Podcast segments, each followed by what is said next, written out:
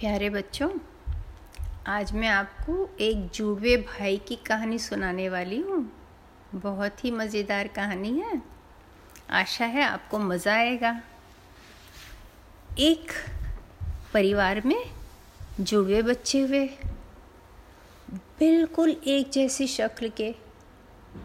Mummy को समझ में नहीं आता था कि राम कौन है और श्याम कौन है। मम्मी राम को दूध पिलाती और फिर वापस राम को दूध पिलाने बैठ जाती और शाम से रोने लगता। बहुत गड़बड़ गड़बड़ होता था। ऐसे करके वो दोनों बच्चे धीरे धीरे बड़े होने लगे। दोनों बच्चे अपने हम शक्ल होने का बहुत फ़ायदा उठाते थे। राम से कोई चीज़ टूट जाता तो वो कहता था शाम ने तोड़ा है। और शाम अगर चॉकलेट निकाल के खा लेता तो कहता था, राम ने खाया होगा। मम्मी पापा खुद नहीं समझ पाते थे कि किसने खाया और किसने नहीं खाया। पर दोनों की शैतानी बड़ी प्यारी थी। दोनों को सभी बहुत प्यार करते थे। ऐसे करते करते वो लोग बारह साल के हो गए, काफ़ी बड़े हो गए। पर दोनों को शैतानी करना बहुत अच्छा लगता था। उसके मम्मी पापा एक दूसरे शहर में रहने गए, क्योंकि उसके पापा का काम से तबादला हो गया था। जब वहाँ पहुँचे तो उसके पापा ने फैसला किया कि उसके दोनों बच्चों को अलग अलग स्कूल में डाला जाएगा, ताकि स्कूल में सब को ये दोनों मिलकर परेशान न करें। ठीक है। तो दोनों का दो अलग अलग स्कूल में एडमिशन दाखिला करा दिया गया। दोनों सातवीं क्लास में थे। दाखिला के बीस दिन बाद ही तिमाही एग्ज़ाम शुरू हो गई, क्योंकि इन लोगों को पूरा पढ़ने का समय नहीं मिला था। राम भूगोल और गणित में बहुत अच्छा था और श्याम हिंदी और इंग्लिश में बहुत अच्छा था। राम का हैंडराइटिंग, श्याम के हैंडराइटिंग से मिलता जुलता था, पर थोड़ा गंदा था। श्याम का हैंडराइटिंग ज़्यादा अच्छा था। दोनों भाई एक दूसरे को बहुत प्यार करते थे और हमेशा एक दूसरे के साथ खेलते थे।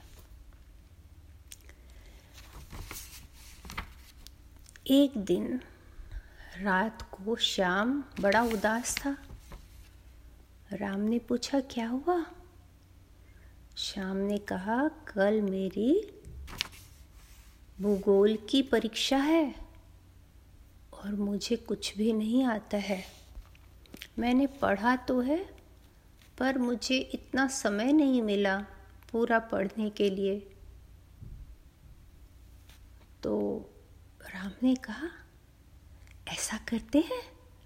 कल तुम्हारी जगह मैं परीक्षा दे के आ जाता हूँ।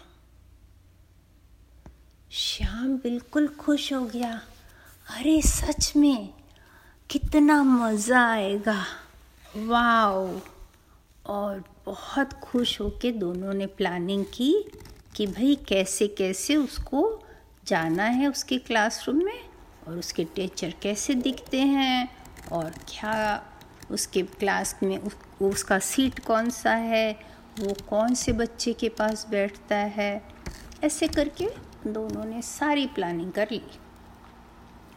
इधर सुबह में राम के स्कूल का कपड़ा श्याम ने पहना श्याम के स्कूल का कपड़ा राम ने पहना और जल्दी से टिफ़िन लेके बाहर भागे इससे पहले कि मम्मी पापा को कुछ भी समझ में आए।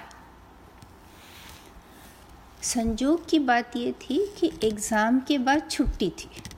फिर सारे दिन क्लास नहीं था।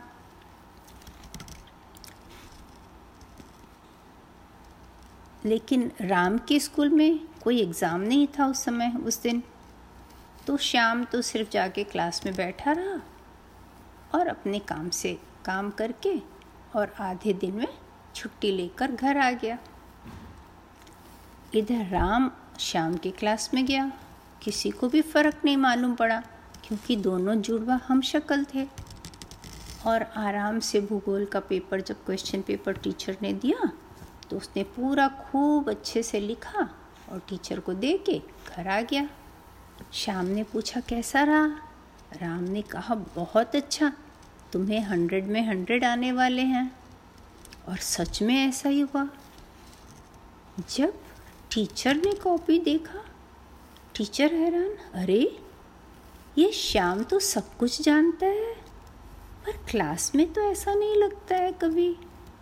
मुझे मालूम ही नहीं पड़ा, ये तो बहुत ही होशियार बच्चा है। लगता है इसे भूगोल बहुत प्रिय है। टीचर खुश हो गए और अब जब क्लास में टीचर पढ़ाते थे तो शाम से पूछते जाते थे शाम ये बताओ शाम ये बताओ। लेकिन शाम बता नहीं पाता था। तो टीचर बड़े हैरान होते थे।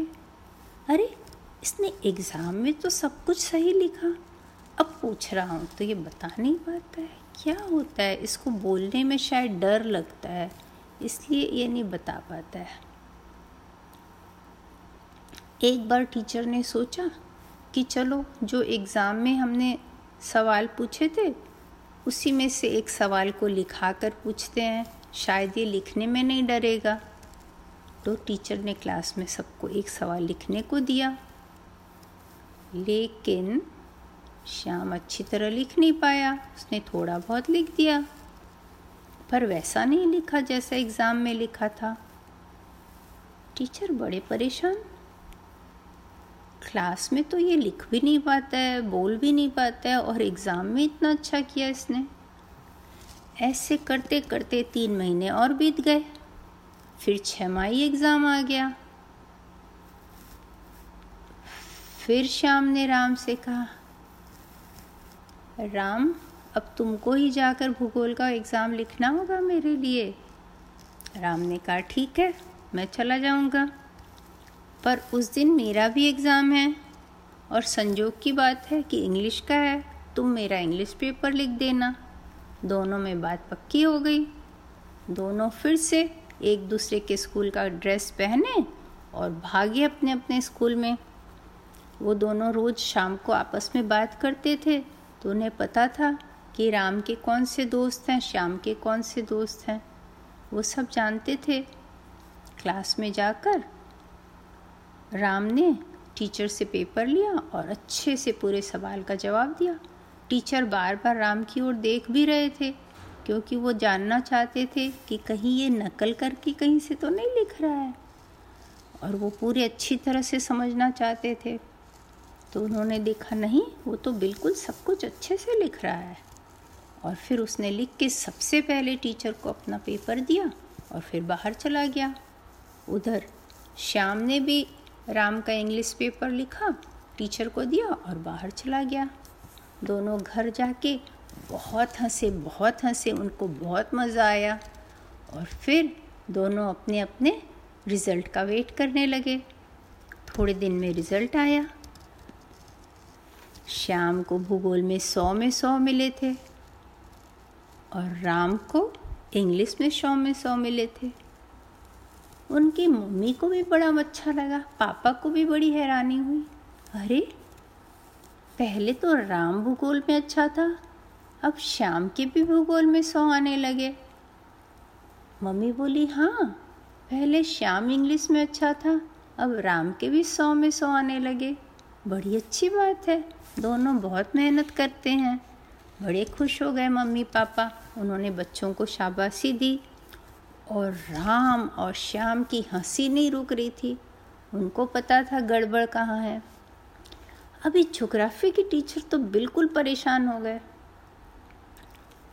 ये फिर से पूरा अच्छी तरह लिख के गया, जैसे इसको सब चीज़ बिल्कुल अच्छी तरह मालूम है। और जब मैं क्लास में पूछता हूँ या लिखने देता हूँ तो इसे आता ही नहीं है। ऐसा कैसी बात है?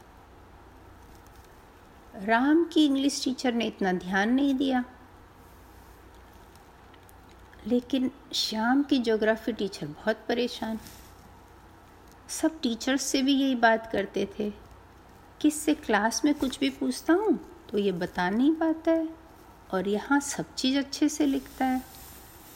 तो सब टीचर भूगोल के टीचर का मज़ाक बनाने लगे। आप उस बच्चे के पीछे पड़ गए हो, इसलिए वो आपको कुछ बता नहीं पाता है। और राम और श्याम दोनों बहुत मज़ा लेते थे इस बात का। फिर क्या हुआ कि एक साल के बाद फिर राम और श्याम के पापा का तबादला उन्हीं के शहर में वापस हो गया।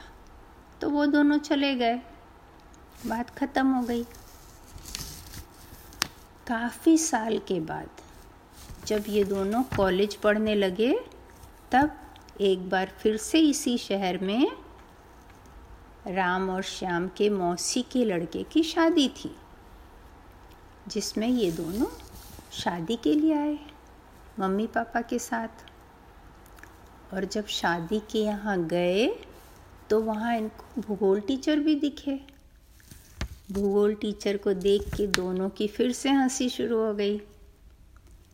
और भूगोल टीचर ने भी दोनों को साथ में देख लिया। तब उनको सब बात समझ में एक मिनट में आ गई जो उनकी उलझन थी वो पूरी सुलझ गई और वो वहाँ जाकर राम और श्याम से मिले और उनको बहुत हँसी आई कि इन्होंने मुझे कितना बेवकूफ़ बनाया और उन्होंने उनको बहुत सारी बधाई दी कि आप लोग अच्छे से पढ़ो, लिखो और बहुत अच्छे बनो, खूब नाम कमाओ। और उसके बाद दोनों अपने घर फिर चले गए और कहानी ख़त्म हो गई। बाय बाय बच्चों।